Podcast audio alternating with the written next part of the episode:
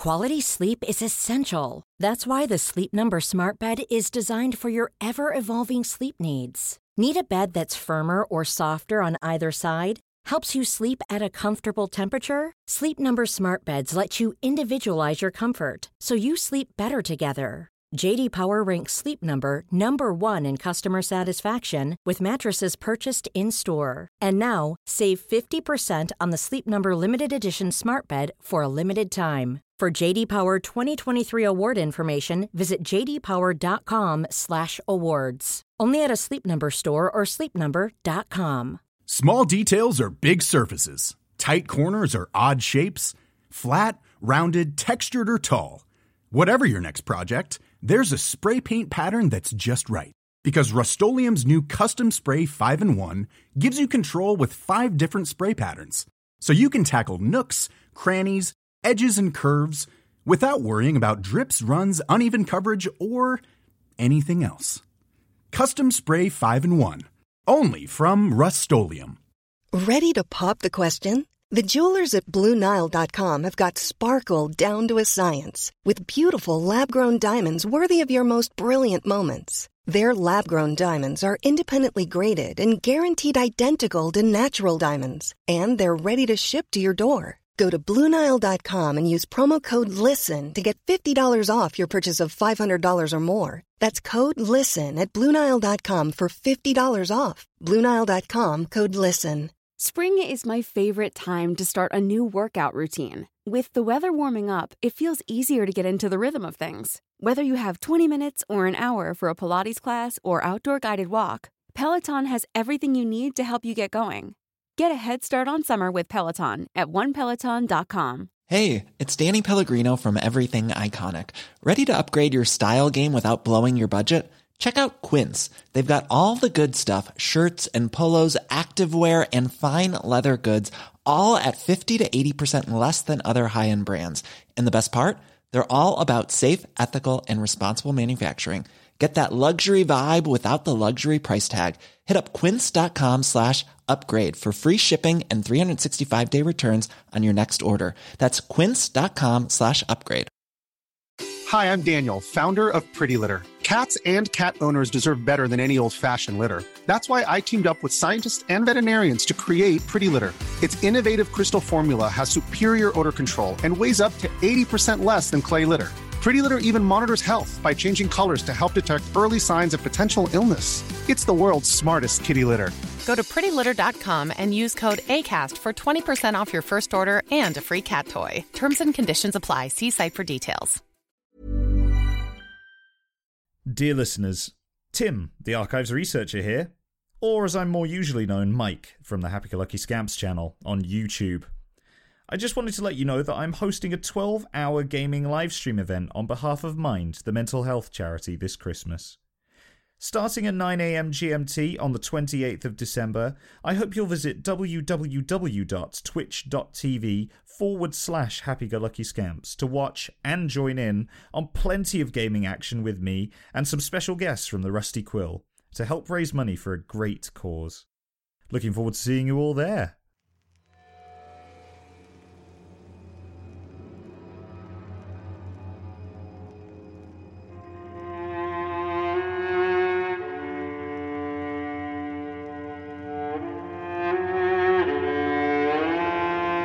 Rusty Quill presents The Magnus Archives.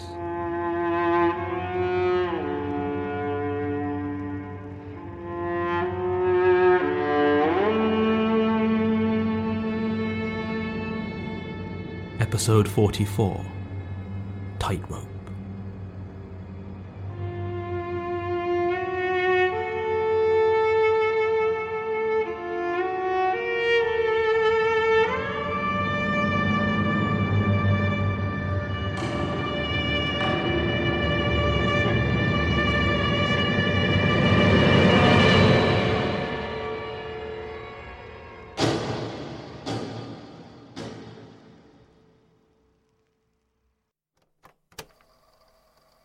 9790302, Yuri Utkin.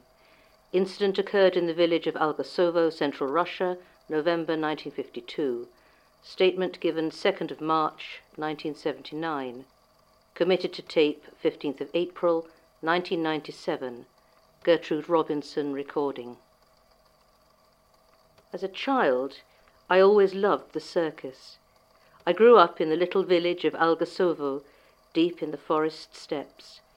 We were tiny, far below the notice of the district's Raisovet, and as such we were quite a poor community, with little hope of being added to the circus routes as anything but a way station.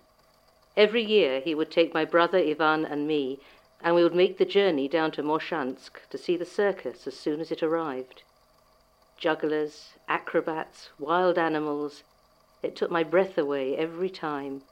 My favourites were the clowns. Uh, not as you would think of them. I've seen what you call clowns in this country, but back then clowns would actually tell jokes, not simply hit each other and fall over. I didn't always understand the jokes they told, but there was something intoxicating about sitting there, surrounded by people all laughing and cheering. Even if I didn't always share their amusement, I always shared in their joy. I never liked the acrobats, though. I would watch them swinging from the top of the tents, leaping between the trapeze or walking their tight ropes, and my chest would tighten, and all I could see in my mind would be the image of them falling to the sand covered floor. I've never been afraid of heights myself, you understand. I used to spend half my summers at the top of the tallest trees I could find. When I was six, my best friend Pyotr fell when we were climbing together. He survived, but broke his leg so badly that he still walks with a limp today. From that moment, that long, terrible moment when I watched him fall, whenever I would watch the acrobats fly through the air, it was all I could do not to close my eyes. Still, that doesn't change the fact that my visit to the circus in Morshansk remains some of the happiest memories I have of my childhood. One day in early November, the circus came to Algasovo. To say this was strange is to put it very mildly. As I've said, we were a small village and far below the notice of the troops that travelled the region. More than that, winter was beginning to set in, and it should have been many months before the touring season began again.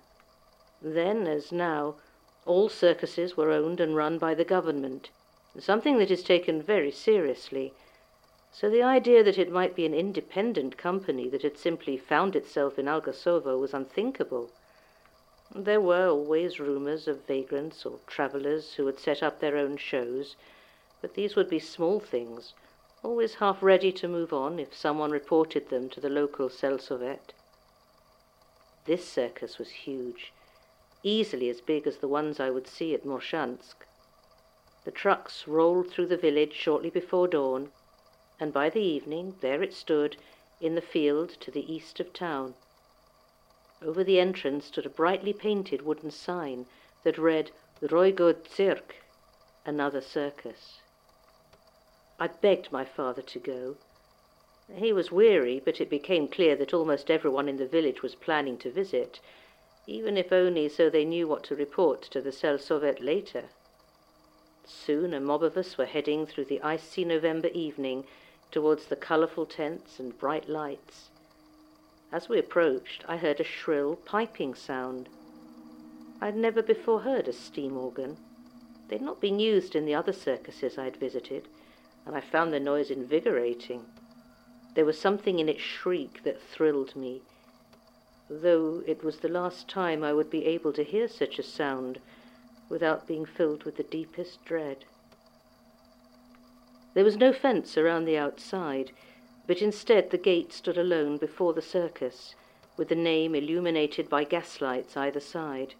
It was not a surprise that such a place would not have electricity like the ones in Morshansk, but still it seemed as though the flickering shadows cast by those lamps were starker than I was used to. Next to the gate stood a short woman in a leotard, seemingly oblivious to the cold. As the group of us approached, she began to wave with a slow, languid motion and called over for us to come in. The circus was open, she said, and all were welcome. Her voice was strange. The Russian she spoke was perfect, but her accent, her intonation were all wrong. Each time she spoke, it was abrupt and repetitive, like a scratched record. If my father and his friends noticed, they didn't show any sign of it, though they were suspicious enough already. I didn't care. I was too excited about the circus. Ivan was even keener than I was, and upon hearing this invitation, he burst out of the crowd and ran eagerly through the gate. And then it was as though some spell were broken, and the wariness seemed to disappear all at once. My father took my hand and led me through under that bright sign, paying the five roubles for entry. Beyond it there were more gaslights, casting their pallid glow on tents and wagons. That whistling steam organ still played, giving the place a feeling of life and energy, while the air was full of sweet smells. From behind the tent came the roar of a big cat, and I let go of my father's hand as I ran ahead to see. Sure enough, there, sat behind thick iron bars, was the vivid orange face of a tiger. It regarded me with narrowed eyes, though it remained still. I was entranced. Its fur was shiny and thick, and its mouth curled open to reveal long teeth of brilliant white. I'd seen bears and lions before, and once even an elephant, but I'd never seen a real life tiger before. I leant closer until all that was between us was six inches and some rusty iron bars. As I stared at this beautiful creature in front of me, it moved its head. It was the strangest thing to watch. It seemed to shift its position slowly, like a doll having its joints twisted, but its face remained completely still. The mouth stayed curled to reveal its teeth. The ears stayed alert and pointed forward, and the eyes still stared out, though where they had at first seemed brilliant, they now had an almost glassy look to them. Without warning, it roared, the same powerful cry of violence that I had heard before, but as it did so, I fell back in surprise. The tiger's mouth had not moved. As I scrambled back, I felt a large hand on my shoulder and looked up to see two huge men in overalls. They lifted me easily, so my feet hung almost two feet from the ground. They talked fast, crude Russian, and their words seemed to shift back and forth between them, telling me that behind the tent was off limits and that I should leave the tiger alone, as it wasn't ready to perform yet. At least that's what I thought they'd said at the time. It was only later that it struck me their exact phrase had been that the tiger wasn't finished. They carried me back to my father and placed me down next to him. He thanked them and asked me if I'd seen my brother. Ivan had not returned after he ran off through the gate, and my father was growing concerned. He was standing talking to a pale man in a flamboyant red coat, whom I took to be the ringmaster. This brightly dressed man said there was no reason to be alarmed, that he would ask his people to be on the lookout, and that Ivan would no doubt return when the show was about to start. There was much to explore in the circus, he told my father patiently, and children often let their excitement get the better of them in this strange new place, but they'd never lost one yet. This last part he said with a smile that I think was supposed to be reassuring, but reminded me too much of the tiger with its shiny, unmoving teeth. I left them arguing there and went off to find Ivan. In my ten year old's mind, I was sure that I would be able to figure out where my younger brother had wandered to. I would return triumphant, and my father would tell all the village of how well I had done. As I walked, I became fascinated by the flickering gaslights, some clear and bright, others behind coloured glass, and decided that Ivan would also have been drawn to them. So I followed them round the tent, through the wagons and trucks, until I found myself standing before a smaller tent, set off to the side of the big top. There was another wooden sign across the top. This one appeared to be written in English. I did not then understand what it said. Knowing what I know now, I believe it said freak show. Now, you must understand that the freak show was not part of a Soviet circus. Indeed, I believe even in America the practice has been out of fashion for many, many years. So I did not have any idea what to expect when I went in looking for Ivan. What I saw inside is one of the main reasons that I'm so sure that my experience deserves to be in your library. It's the reason I went to Moscow to study medicine, for the people, if such they can be called, that I saw in there were of such grotesque proportion and bodily forms that I became obsessed with learning how it was they might still live. It was only when I was many years into my medical training that I finally accepted that scientifically such things were not possible. The mouth cannot function if it's located anywhere other than the face. Limbs cannot bend like rubber. A man cannot walk and talk and stare without a head. You will, I hope, forgive my lack of precise descriptions. It has been twenty seven years since that night, and I can no longer clearly distinguish between what is memory and what is nightmare. I walked along the row of cages.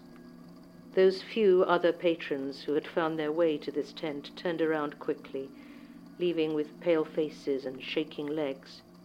But I was determined to find Ivan. I closed my eyes as I walked, opening them only momentarily every few steps to check if he was there. I called out, but there was no reply, either from my brother or from the silent things in their cages. Finally, I reached the end of the tent.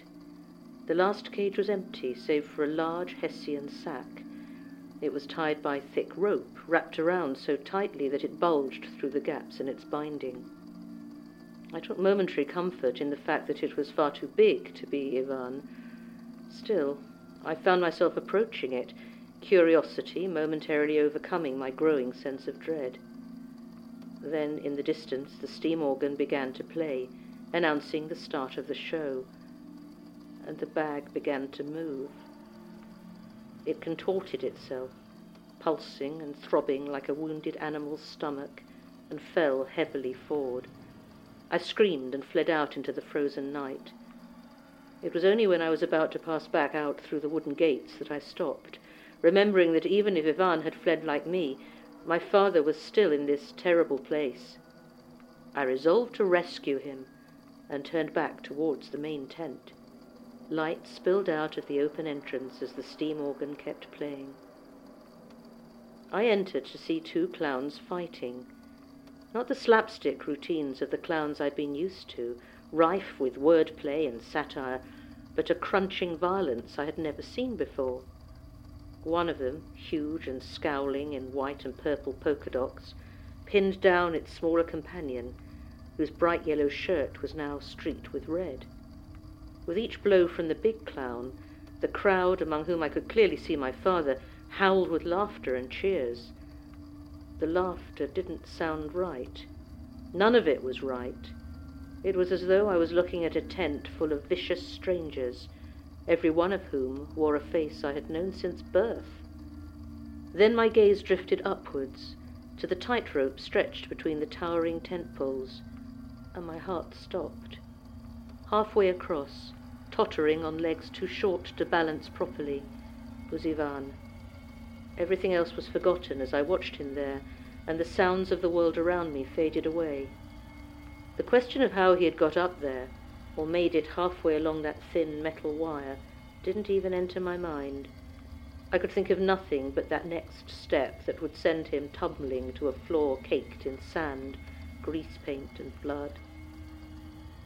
No one else in the audience or the ring seemed to have noticed him up there, and my throat had closed too tight to call to them. I could do nothing but watch as Ivan took another step along the tightrope. He swayed to one side, then the other, and I could see he was crying, tears falling to the floor like single drops of rain. He took another step, and then another. He did not fall. I watched in amazement as my seven year old brother walked and walked. My heart was still clenched in fear, and I could not breathe. Ivan took his final step, lifted his right foot, and placed it upon the platform on the opposite tent pole. He had made it. He gripped the pole and moved around it and out of sight. I do not know how long I had stood there watching, but it seemed like only a moment later I felt my father's hand grip me by the shoulder. I turned to see him standing there with Ivan by his side. He had a look on his face as though he had eaten something that had spoiled, and without a word he led us out of the circus and back to our home. The field was empty by the next morning. No one in our village ever spoke of that night, and when the state circus came to Morshansk the next year, my father did not offer to take us, and we did not ask. For many years I thought that it might have been some strange dream or distorted memory, as no one ever acknowledged that it had happened. But I asked Ivan about it when we were older. He hesitantly said that he remembered the circus coming, but everything after running through the gate was a blur. I pressed him further on the subject, and he just shook his head. He didn't remember what happened, he said, but he still got terrible nightmares. Every November, around when the circus had come to Algasovo, he would dream that he was there again. He could smell the sawdust and hear the steam organ playing, but he could not move. In the dream, he would find himself tightly bound with coarse rope and trapped inside a thick Hessian sack. I remembered those nights. He always woke up screaming. Final comments. Sounds, from what I can tell, like Yuri Utkin and his brother were rather lucky in their encounter with the circus, as both escaped with only significant mental trauma. A decidedly tame result for a run in with Gregor Orsinov's troupe, especially as this would have been during the height of their tour. If it was in the 70s after Denikin had left, then maybe it would come as less of a surprise, but as it stands, I think it's somewhat amazing that the whole town appears to have made it through in one piece. Obviously, it's a good thing the children survived, but it does pique my interest in uh, Ivan Utkin. Unfortunately, he appears to have passed away in 1984, but he must have been something rather special. Supplemental. This is the first of the tapes I've received from Basira. Luckily, it appears that Gertrude was not as lax in properly marking these tapes as she has been the rest of the archive. While it provides some interesting context for Leanne Denikin's statement and this strange circus, I will admit to some disappointment it doesn't address any of my more pressing questions about Gertrude's tapes. Why did she begin recording them, and why stop? If she'd been doing so right up until her death, she would have likely gotten through much of the archive, and moreover, I wouldn't have had to find this tape player tucked away in the storage room, covered in dust and cobwebs. Moreover, she clearly knows a lot more about what is going on than I had previously assumed. This is far from the first time she has encountered the other circus, or the circus of the other, or however it translates. I suppose I'll have to return the tape to Basira and wait until she can get me another one. It is infuriating to have to simply wait like this, but there is little else I can do. Additionally, I think someone may have found these secret tapes. They do not appear to have been disturbed, but the drawer in which I kept them is slightly more open than I left it. I have not mentioned it to the others, as if any of them did open my drawer for innocent reasons, then I don't want to let them know there is anything significant about the tapes inside. I have prized up one of the floorboards and will be hiding them beneath there from now on. End supplement.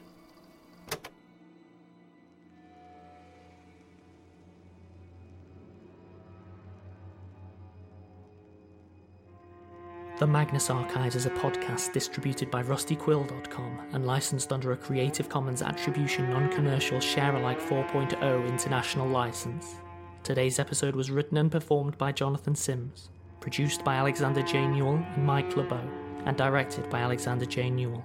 To subscribe, view associated material, and make donations, visit rustyquill.com. Rate and review us on iTunes, tweet us at The Rusty Quill, visit us on Facebook or email us at mail at rustyquill.com. Join our community on the forums via the website or on Reddit at r slash the Magnus Archives. Thanks for listening.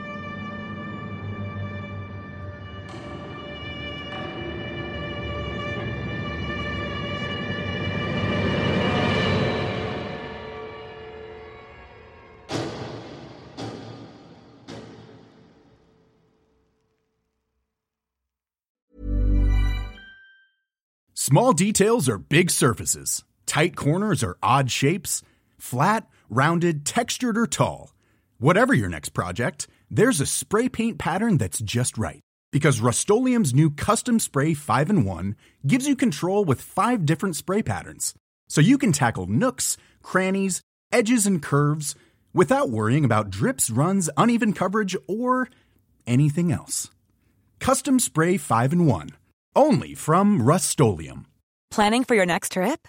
Elevate your travel style with Quince. Quince has all the jet setting essentials you'll want for your next getaway, like European linen, premium luggage options, buttery soft Italian leather bags, and so much more. And is all priced at 50 to 80% less than similar brands. Plus, Quince only works with factories that use safe and ethical manufacturing practices. Pack your bags with high-quality essentials you'll be wearing for vacations to come with Quince. Go to quince.com/pack for free shipping and 365-day returns. Hi everyone, it's Helen here, the voice of Azu, Enola, and Laverne. Today, I'm here to tell you about Woe Begone, a podcast launched on the RQ network. Woe Begone is a weekly horror sci-fi audio drama series about the nature of power and the implications of linear time. Woe Begone follows Mike Walters, who discovers a mysterious and violent online game. What begins as an exploration of an alternate reality game with real life consequences quickly becomes a search for the technology that makes the game possible. Each episode has a unique soundtrack composed by creator and writer Dylan Griggs. Listen to Woe Begone, spelled Woe period Begone, wherever you listen to podcasts. Or check out woebegonepod.com for episodes and transcripts. Have fun and see you later.